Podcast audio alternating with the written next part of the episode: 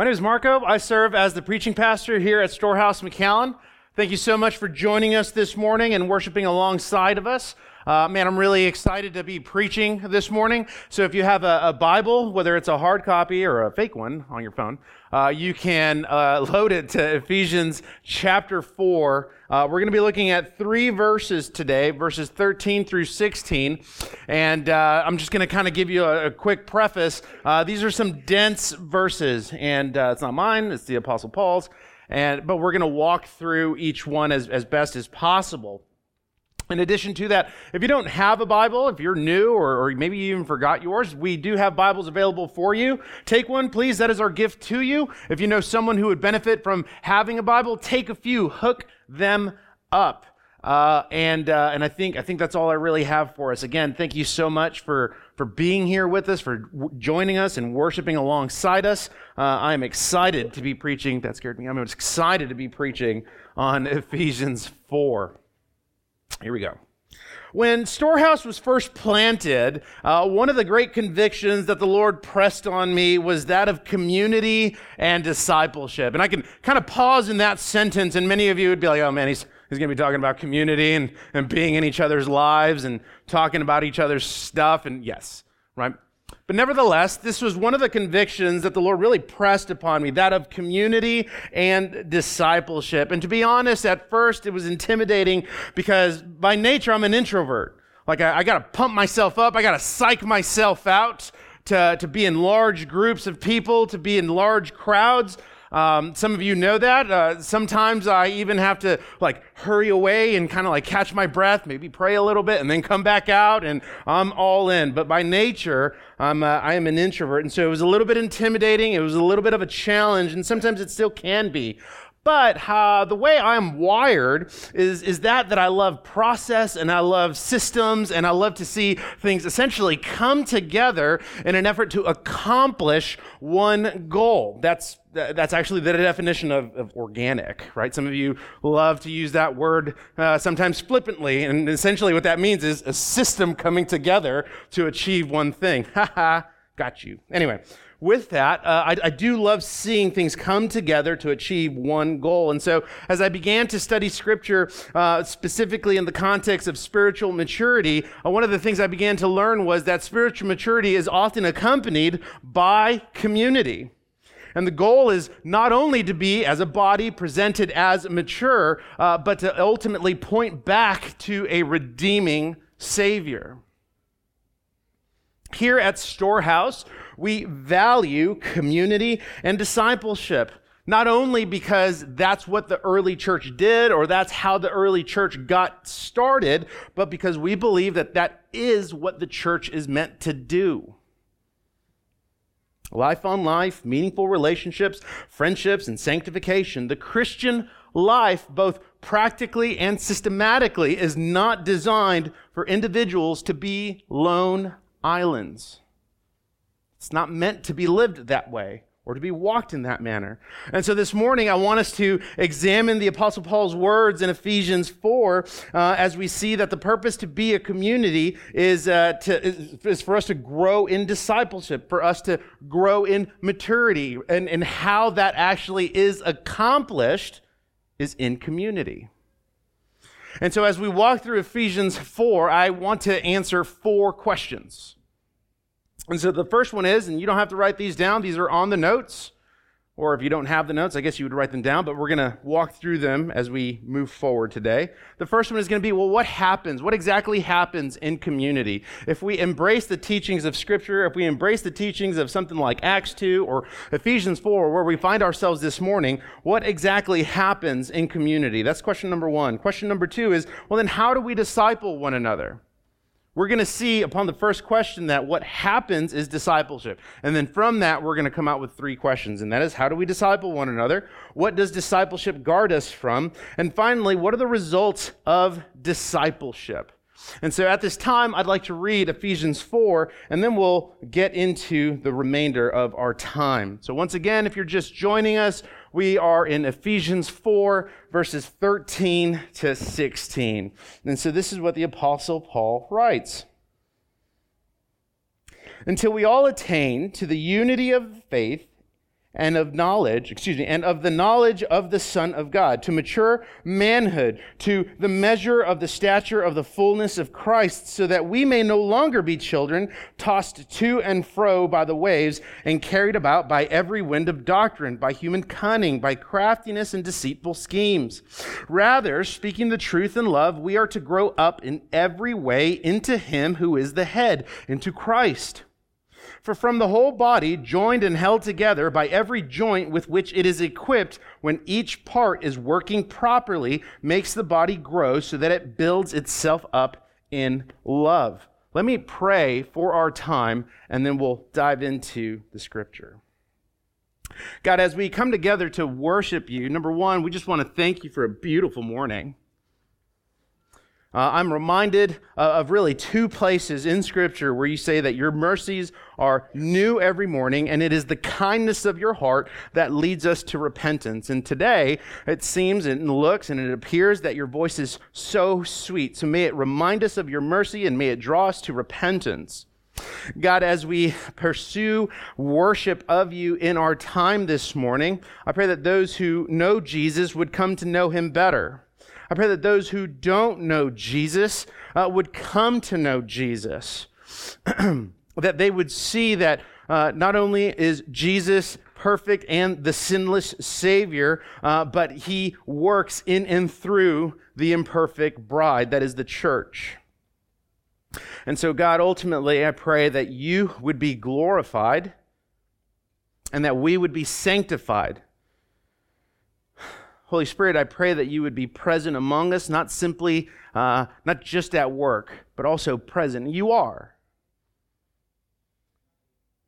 I simply ask that you would continue to transform us into the image of Christ. God, would you set me aside and will you be glorified this morning? It's in your name that we pray. Amen. So we're going to walk through these questions. Uh, I'm going to try not to go too fast. I've only had three cups of coffee today. And so we'll see how this goes. So the first question is well, what happens in community?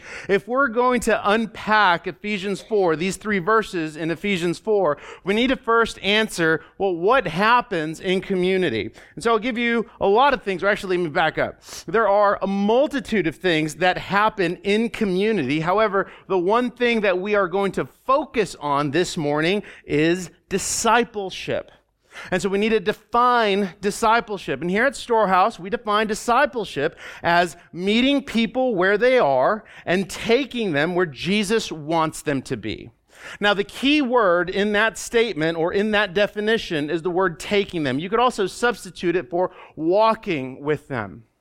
And that should give you a little bit of clarity as to what discipleship is or what discipleship consists of. In other words, discipleship in and of itself is a process. It is something that takes time. As you walk with someone and or others, it is going to be a great deal of time and investment in that relationship. Additionally, it's going to require patience because the definition says meeting people where they are, not meeting them where you'd like them to be. So it forces us to pursue humility. It forces us to lower ourselves to meet people where they are and take them where Jesus wants them to be. In addition to that, everyone gets discipled. Everyone. Everyone gets discipled. The question is, who's discipling you? Is it, uh, the, is it Christ or is it the culture? Make no mistake, everyone gets discipled speaking specifically to believers, every believer is to disciple others. And we see this best demonstrated through the person and work of Jesus as he discipled 12 other men. Now, when we look at the content of the Gospels, when we look at the content, what do we see? We see both formal conversations and informal conversations. We see Jesus walking with them. We see Jesus hanging out with them. We see Jesus taking them where he wants them to be. And it's over the course of three years. And a lot of things happen over the course of those three years. But primarily, it is a process. It, in and of itself, is a process. Additionally, discipleship happens in the context of relationships, which is where we're headed to this morning. But it happens in the context of relationships. And so, a couple of things that come out from that is that discipleship isn't necessarily something special. It's not necessarily, or it isn't something that only like special forces Christians do. And it isn't something that just church leadership has pinned down. Discipleship, when we look at the content of Scripture, is pretty ordinary. Discipleship is very ordinary. It is meeting people where they are and as you're already going, as you're already doing life, as you're already knocking things out, you bring them along. You walk with them. You take them to where Jesus wants them to be. So discipleship is very, very ordinary. Discipleship is incredibly relational. Whether you meet at Starbucks at 5 p.m. on Tuesdays or as you're cooking dinner and you invite people into your home, discipleship is always relational. Those of you who are parents understand this, or at least we should. Discipleship, if we want to look at it this way, class is always in session. One of the best pictures I have is uh, I went to one of the guys' houses, uh, I think two weeks ago. Uh, and it was mid morning, and, and it was him and his daughter, and they were cooking breakfast. And so I walk, I say hi, I go in, and he has her on a, on a little step stool, and she's like uh, whisking the eggs, and he's getting things ready, and he is teaching his daughter how to make breakfast. And so they're doing things together. That's discipleship. He was already going to cook breakfast, he just brings her alongside of him. That's discipleship. It's ordinary, like we could look at that picture and be like, yeah, parents are meant to do that, or parents are supposed to do that. Is very ordinary. It is also relational. Discipleship can also be very transformative. See, because as we begin to invest in one another, particularly with, with the knowledge of, of the person and work of Christ, you begin to see transformation that we are sanctifying one another, that we are preaching the gospel to one another, that we begin to help one another mature. Again, discipleship is ordinary, it's relational, and it's transformative.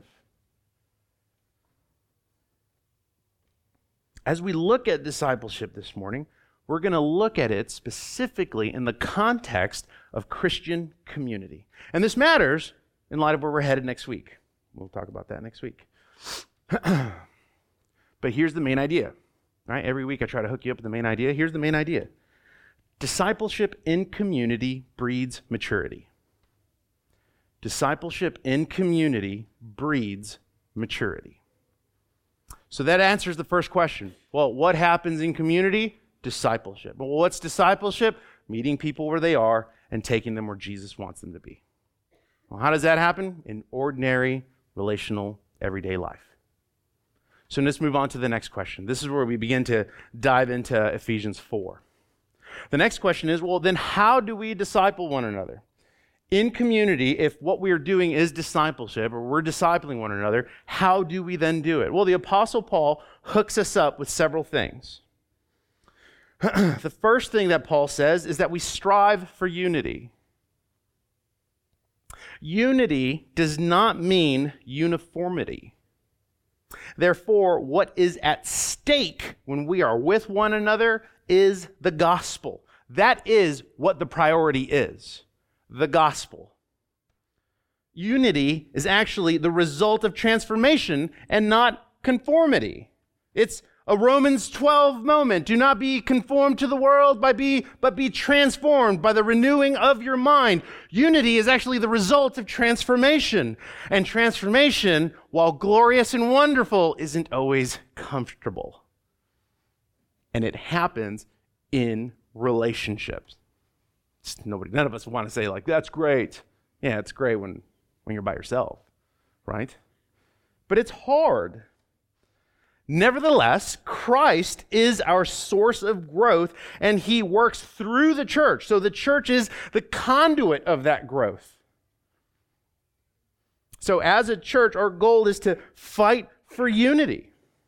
That's how we begin to disciple one another in community by fighting for unity. Number two is faith in Jesus. Paul goes on to say, until we attain the unity of the faith of the Son of God. That's a theological statement. In other words, what Paul is saying is that the gospel is the priority. We fight for unity on the foundation upon which we stand, and that is the gospel. That God entered into human history as the man Jesus Christ lived in our stead, died in our place, paying our penalty and forgiving us of our sins. And it doesn't end there. Not only does he take upon your and my sin, he then gives us freely his righteousness. He pays our debt with his credit. That is where we stand. That is how we fight for unity. First, in the faith of the Son of God, in Christ. And that is very, very specific. And that's what Paul's getting at. He continues. He continues uh, until we attain the unity of the faith and of the knowledge of the Son of God. If faith in Christ is theological, then knowledge in Christ is practical. This is how you and I grow in knowledge of Jesus is in the context of relationship. This is the everyday, ordinary discipleship. When we're together, challenging one another, exhorting one another, encouraging one another, loving one another, this is the practical outworking of what we believe. The gospel informs how we live and love one another. When Paul says obtaining unity for the faith and knowledge of the Son of God, many want to put that together, but it's actually two different things. One is theological, hey, this is the ground upon which we stand. The other one is practical, this is what it's going to look like in our lives. And he continues. to mature manhood, we'll talk about that later, to the measure of the stature of the fullness of Christ, so that we may no longer be children, tossed to and fro by the waves and carried about every wind of doctrine. He continues, rather, speaking the truth in love, we are to grow up in every way into Him who is the head, into Christ. The fourth way that we disciple one another is by speaking the truth in love. So let me recap that real quick.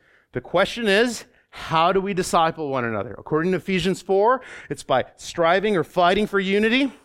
It is by standing upon the faith that is in Jesus Christ alone. It is by growing up in our knowledge as we are with together in Christ. And it is by speaking the truth in love. And I want to park here for a minute.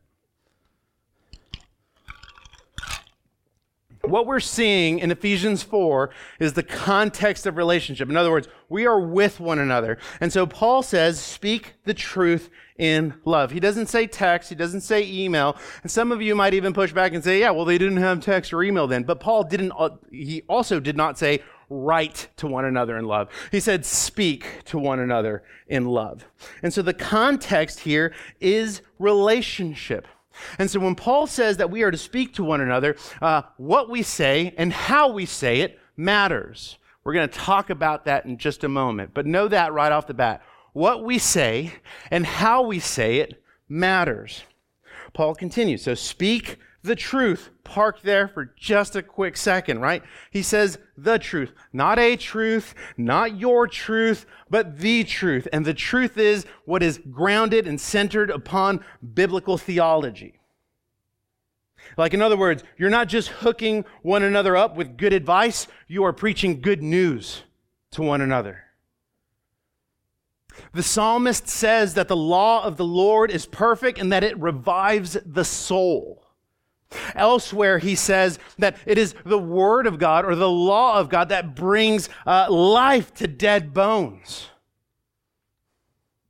And we hammer that a lot because sometimes I think we really just want to talk about what we want to talk about and ignore biblical centricity. When it comes to speaking the truth, some of you really love knowing a lot. And I love that. That's great. That means you read, you're, you're a student. That's awesome. But if your desire is only to grow in knowledge without relationship, then, then you're really just arrogant. Or on the other hand, if you really just want a ton of relationships, but you don't necessarily want to touch on the truth, then you too are also arrogant. And so here, what Paul says is hey, speak the truth to one another. The truth that is centered upon what God has revealed in his word. That doesn't mean that you're not going to be practical. That doesn't mean that you want to you're not going to encourage one another or exhort one another. It's that the motivation, it's that where you're coming from is from scripture. It's from scripture. And so Paul says, speak the truth in love. Love is more than an emotion. Love is certainly an action. Love can only be demonstrated by the saints, the church. That's a, that's a, that's a weighty statement, right? First John, however, tells us that it's not that we loved, but it's that Christ loved us first, that God loved us first, that he sent his son to die on a cross for sinners. That God demonstrated love so that we would understand love. Previous to that, our understanding of love or the concept of love has been shaped by culture, maybe even family, film, and media. Yet what God is saying through John is that, hey, you want to understand love, it is through what God has done for you in Christ. The saints, the church, are the ones who can demonstrate love.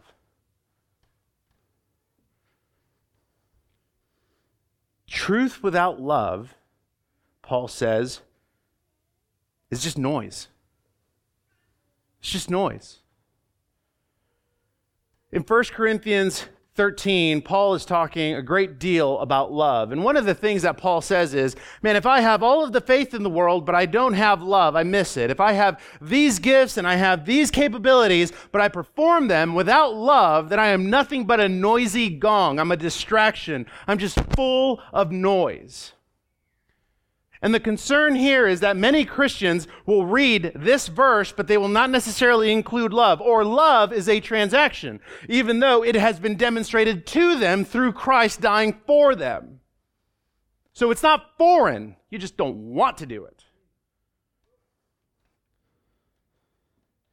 Truth with no love is nothing but noise. Uh, this is what Tim Keller writes. He says, Love without truth is sentimentality. It supports and affirms us, but keeps us in denial about our flaws. Truth without love is harshness. It gives us information, but in such a way that we cannot really hear it. Elsewhere in Colossians, Paul says, Let your speech always be gracious, seasoned with salt, so that you may know how you ought to answer each person. In the church, sometimes we cultivate this. Uh, not culture. We cultivate this culture that is often like, man, we're going to call one another out and we're going to put things on the table. And I think that's great. That's wonderful. We ought to do it. But most of the time, or sometimes, I don't want to speak in absolutes, but many times when we do that, the motivation isn't necessarily to be gracious and the speech isn't necessarily seasoned with salt. And the motivation isn't so that we would mature one another, disciple one another, or be sanctified in Christ. The whole thing, the reason behind it is just to make you feel like crap. I don't have another word to say. Except, I mean, that's the best thing I got. Right? Like you've been there when someone tells you truth and you're like, I mean, I agree, but you just walk away beat up and discouraged and like, okay. But then on the other end, right, no one actually speaks truth to you, so there's actually no transformation. Paul is saying that we must engage one. If we're going to disciple one another, then we must engage one another by speaking the truth in love. If not to make it more intense, this is what John says in uh, this is 1 John chapter 3 verse 10. This is what he says. By this it is evident who are the children of God and who are children of the devil. Whoever does not practice righteousness is not of God, nor is the one who does not love his brother. In community, the reason we disciple one another is because the goal is to grow in maturity. The goal is to grow in our sanctification and ultimately glorify God because it is for our good. We'll talk more about that in just a minute. but as we speak the truth in love and we comprehend love, it ought to convict you and I. Because when we dissect love and we look at some cross references, sometimes I think we make excuses, like I really just want to speak the truth, or uh, and that's that's that's like Christianese for like I'm gonna respond however I want, right? Because that's just who I am, and that's terrible. Um, and, and in addition to that, right? Sometimes you don't want to share the truth at all. Now, with that being said, I want to go on and on and on, but here, with that being said, both sets, the individual who loves with no truth, the one who speaks truth without love, both are afraid of something. So the question I would have for you is what is it that you're afraid of? What is it that you're afraid of? I'll be honest. When it comes to this, I'm like, oh man, Sometimes I don't want to speak the truth because I fear loss or I feel rejection. Right? The same thing might be for you. What is it that you're afraid of? And it could be the same reason. Like, man, I share truth, but with no love. Well, what is it that you're afraid of? You're afraid of being vulnerable and letting people kind of draw near to you so that you would grow up and be like, what is it that you're afraid of? And it might be the same thing, it might be rejection, it just manifests itself differently. What is it that you're afraid of? So that answers the question well, how do we disciple one another? Unity, faith in Christ, knowledge in Christ, and speaking the truth in love. Paul then continues, and we answer a third question. Well, then, what does discipleship guard us from? If we begin to work in these facets of unity and faith and knowledge and speaking the truth in love, what does discipleship then guard us from? I got four things, right? If you are new, I love subpoints. Anyway, uh, what happens here is uh, how we are guarded. Number one is immaturity. Discipleship, when done correctly, guards us from immaturity. So Paul says so that we may no longer be children, tossed to and fro by the waves and carried about every wind of doctrine. My granddaughter's name is Delilah, and her nickname is Chappies. So I call her Chappies. The name comes from uh, the word chapulin, which means grasshopper. Right? The reason I've called her that, or I've named her that, is because Chapis likes to look at something and she's all about it. And then five minutes later, she bounces to the next thing. And then she's persuaded by that next thing and really, really loves it, and then bounces and goes look at something else. Children are easily persuaded and like, this is great. And then they go to the next thing. Right? That's what Paul is saying here. As we disciple one another, what's going to happen is that we're going to guard one another from immaturity, jumping to and from different kinds of teachings and doctrines, and actually beginning to stand upon conviction. Some of you like being a grasshopper. This is really great. Then I'm going to jump over here. This is really great. Then I'm going to jump over here. This is really great. But you lack conviction and a foundation. Sometimes Maybe not always, but sometimes it could lead back up to, man, are you in community with someone? Are you being discipled by someone? And oftentimes when that when there's a lot of jumping around, it's like, no. Okay, well, we need to get you in there. So that you would guard yourself from immaturity and, and poor doctrine. So that you would develop convictions. And so that you wouldn't lean towards false teaching. Because that's what ends up happening. The person who is tossed to and fro by the wind is someone who is unstable. They lack conviction. So that's the first thing that it guards us from. The next thing that it guards us from is human cunning. And so the context here that Paul is saying is in, a, in a game of dice, uh, particularly as he's talking to the Ephesians, he is saying uh, someone who is cunning is someone who sets the game up uh, in a way that benefits them. In other words, they are skilled in the art of deception. Like they want to deceive you, they are really good at deceiving. And so Paul says, as we disciple one another in community, we are going to guard one another from deceit. Why? Because we can speak the truth to one another in love in order to grow in maturity and being sanctified and all those great things. So, human cunning. The next one is craftiness. The word craftiness comes from someone who is an impostor. In other words, someone who is pretending to be someone that they are not. Right? The, the best example I have, and I'm pretty sure it's kind of self explanatory, but the best example that I have comes from the show Parks and Rec. Some of you may or may not have seen it, right? And there's this character played by Nick Offerman. His name is Ron Swanson. And he loves his privacy. He doesn't want anybody to know where he's at and all this stuff. And one of the guys from the court that serves you documents comes in and he says, Hi, I'm looking for Ron Swanson. Ron says, Oh, I'm sorry, he just stepped out. Uh, can I take a message? So the guy from the court goes on to say, Oh, I'm just here to let him know that he won a steak dinner to such and such steakhouse. Well, at that point, Ron says, Yes, I'm Ron Swanson. That, that's me. And he says, Here you go, you've been served. Right? And so, and so the guy from the court was an impostor, right? He was pretending to be someone he wasn't. He was pretending to be someone from the restaurant. And what he was doing was waiting for Ron to confirm his identity. The word craftiness comes out of that. It is an individual or an impostor who is pretending to be someone that they are not, and they are waiting to trap.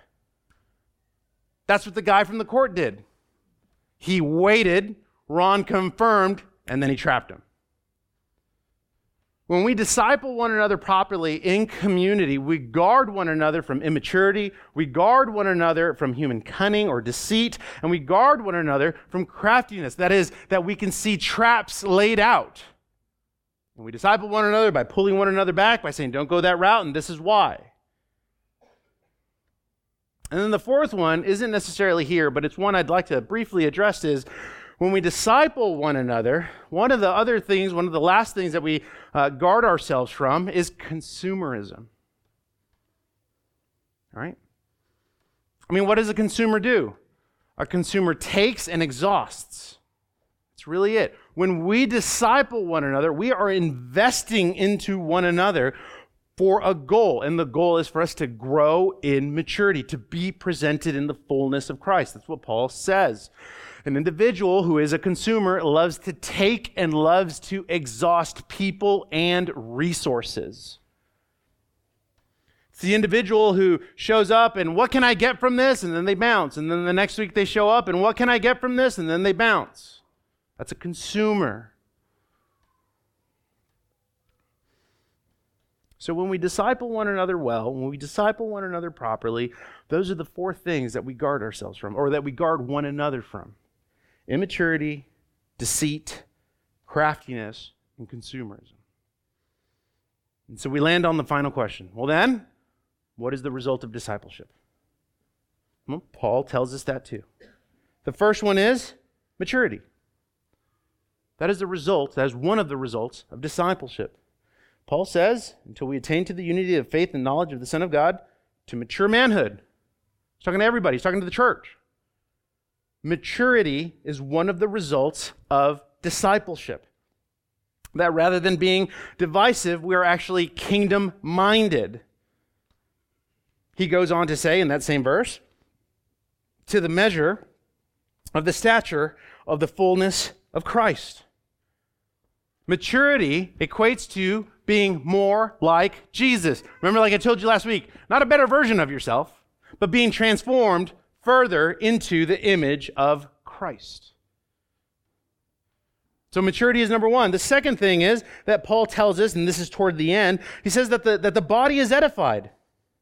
He says, rather, speaking the truth in love, we are to grow up in every way into him who is the head, into Christ, from whom the whole body, joined and held together, we're going to talk about that in a bit, by every joint with which it is equipped, when each part is working properly, making the body grow so that it builds itself up in love.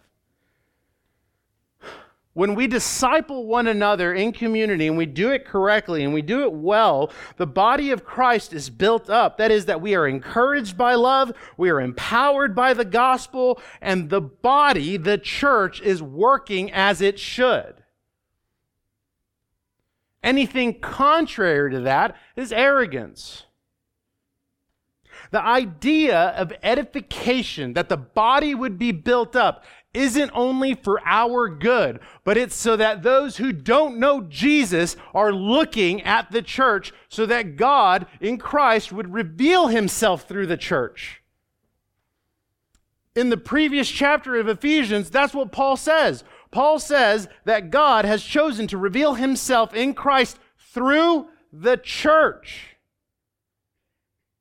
So, if the church is growing in maturity, if the church is growing and edifying one another, that is not only transformative for you and I, that is reflecting transformation, that is reflecting grace and mercy to people who do not know Jesus.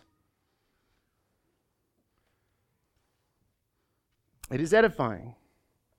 And then finally, the result of discipleship is that uh, the, the result of discipleship is reconciliation. In that same section, Paul says, From whom the whole body, joined and held together by every joint with, with which it is equipped. The word reconciliation is an SAT word for relationship and restoration. Right? If we look at the work of Christ, what he does is that he, through his work on the cross, reconciles us to the Father. In other words, he restores us back into a relationship with the Father. Now, it doesn't end there with the church. Not only are you and I reconciled to the Father, but we are reconciled or we are to be reconciled with one another. Like that is part of fighting for unity, and that is part of being held together. Reconciliation is what brings us together. How we love one another. Now, I get it. This is the part where it's like, yeah, I get it. Reconciliation is really good on paper. It is. It's fantastic on paper. It's wonderful news. And it is also an action that comes out of who we are in Christ. That means that we are pursuing reconciliation. Not only are we preaching the gospel to those who don't know Jesus so that they would be reconciled to the Father, but we are also pursuing reconciliation with one another because the goal is to mature one another, to grow up in love with one another, so that we would know Jesus better, so that we would be more like Jesus. And reconciliation is tough. Because as soon as we start talking about reconciliation, if we're honest, maybe one or two people start popping in our head, and the last thing that we want to do is pursue a conversation. Because it's going to be tricky and muddy, and I get that. And I, and I promise I do. However, earlier in this text, Paul says that we stand upon the foundation that is in, that uh, the foundation that is faith in Christ Jesus. I think, or I believe, one of the one of the things we don't do well as a church as Christians, right, is that when it comes to those conversations, we don't want to take the gospel into it. We want to take the truth. We want to take a defensive position. We want to have our points laid out. We want to do all these other things. And sometimes maybe that's necessary. I don't know. But the last thing that you and I tend to think about is the gospel. The place where we should take it is the place we don't want to.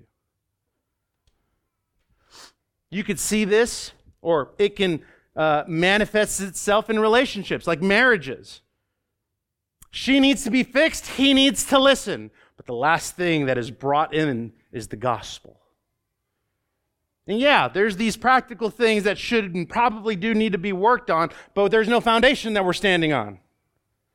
The same thing in relationships in the church.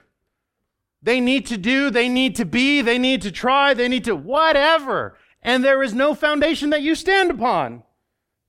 And so we've wasted our time. but there is grace. There is a beauty of grace.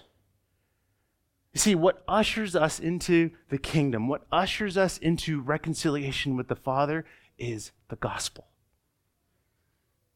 And so it is the gospel that ought to usher us into reconciliation with one another. It's the same thing. It's the same thing. The results of discipleship are that we grow in maturity, is that we are edified, and that we are reconciled. We value discipleship and community because it breeds maturity. So here's where I'll close. If you know Jesus, in light of what we just finished walking through, if you know Jesus, let me invite you as your friend, as your pastor, as your brother, to repent of any arrogance or self righteousness that you may and probably are holding on to. I promise you it spills over. I promise you. And when it does, you hinder your growth.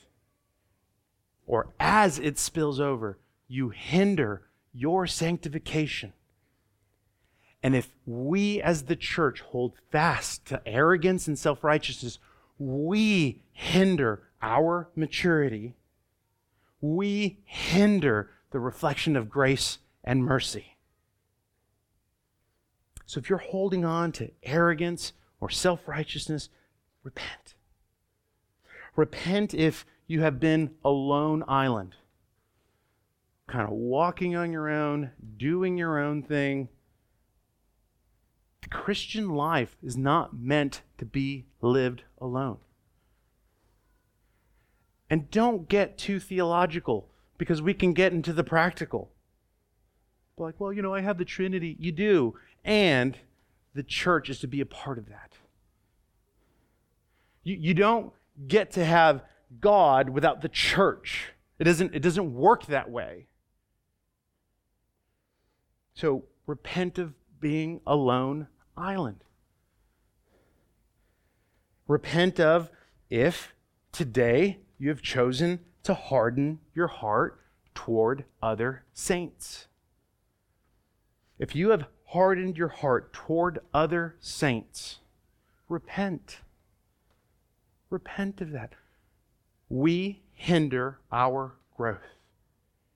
We hinder our growth we hinder from being joined and held together. We hinder ourselves from being properly equipped. We hinder ourselves from being edified so that Christ would be made known.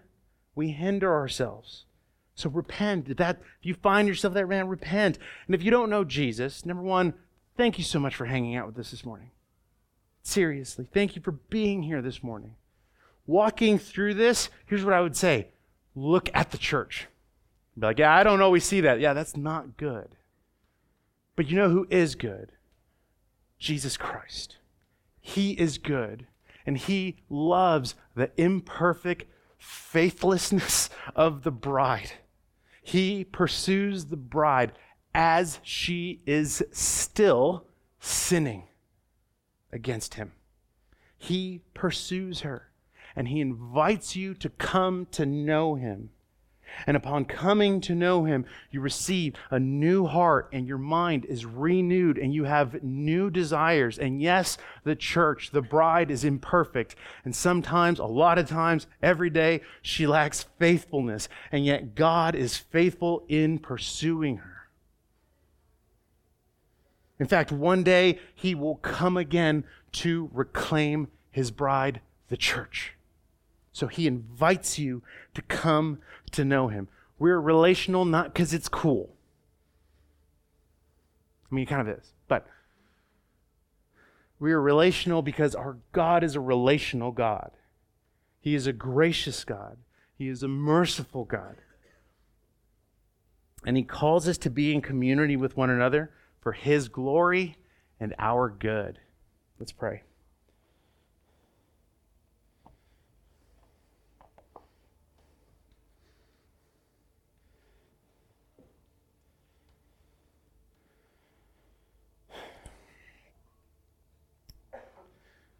God, when we talk about community, uh, one of the great realities is that your work through Jesus adopts us into your family, which makes us family, each one of us. And with that being said, in a family, sometimes uh, there is tension, sometimes there are chores, sometimes there are really good times, sometimes there are really challenging times. And it's not always because of other people. Sometimes the reality is it's because of us. And so, God, as you challenge us to be in community with one another for the purpose of growing in maturity, edifying one another, and being reconciled to one another, may our eyes be fixed on Jesus as we do it. May we pray for courage and strength. May we repent of our sin and place our trust in you. May we do all of those things not just so that we can say we've done it, but so that we would grow up into the fullness of Christ. That we would do it so that we would be more like Jesus. That we would do it so that we would reflect your glory to those who don't know you. And that at the same time, we would be transformed. That we would not be conformed, but transformed that we would be able to discern what is pleasing, what is good, and what is right to you. That our hearts, that we would align the will of our hearts with your will, and in doing so, have our will. God, may we repent of, or better yet, would you forgive us of excuses? Would you forgive us of our pride? Would you forgive us of our self righteousness? Would you forgive us of our arrogance? Would you forgive us of our bitterness and hardened hearts. The message of, of your gospel is that Jesus entered into human history to love the unlovable. That's us. To love the ungodly. That's us. And while we were still sinning, died for us. And so, as a result of, of having Christ in us, may we love those who are sometimes hard to love. May we love those who we don't want to, but may we do it and usher the gospel into it. God, as we transition our time of worship into uh, tithes and offering, may this be a, a time of not only continued worship, but this is where we give you our stuff.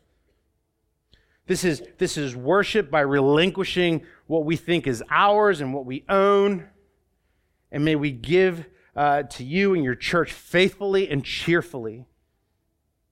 May we give to you sacrificially because the standard of generosity is demonstrated on the cross through Jesus. So, Lord, we ask all these things in your name. Amen.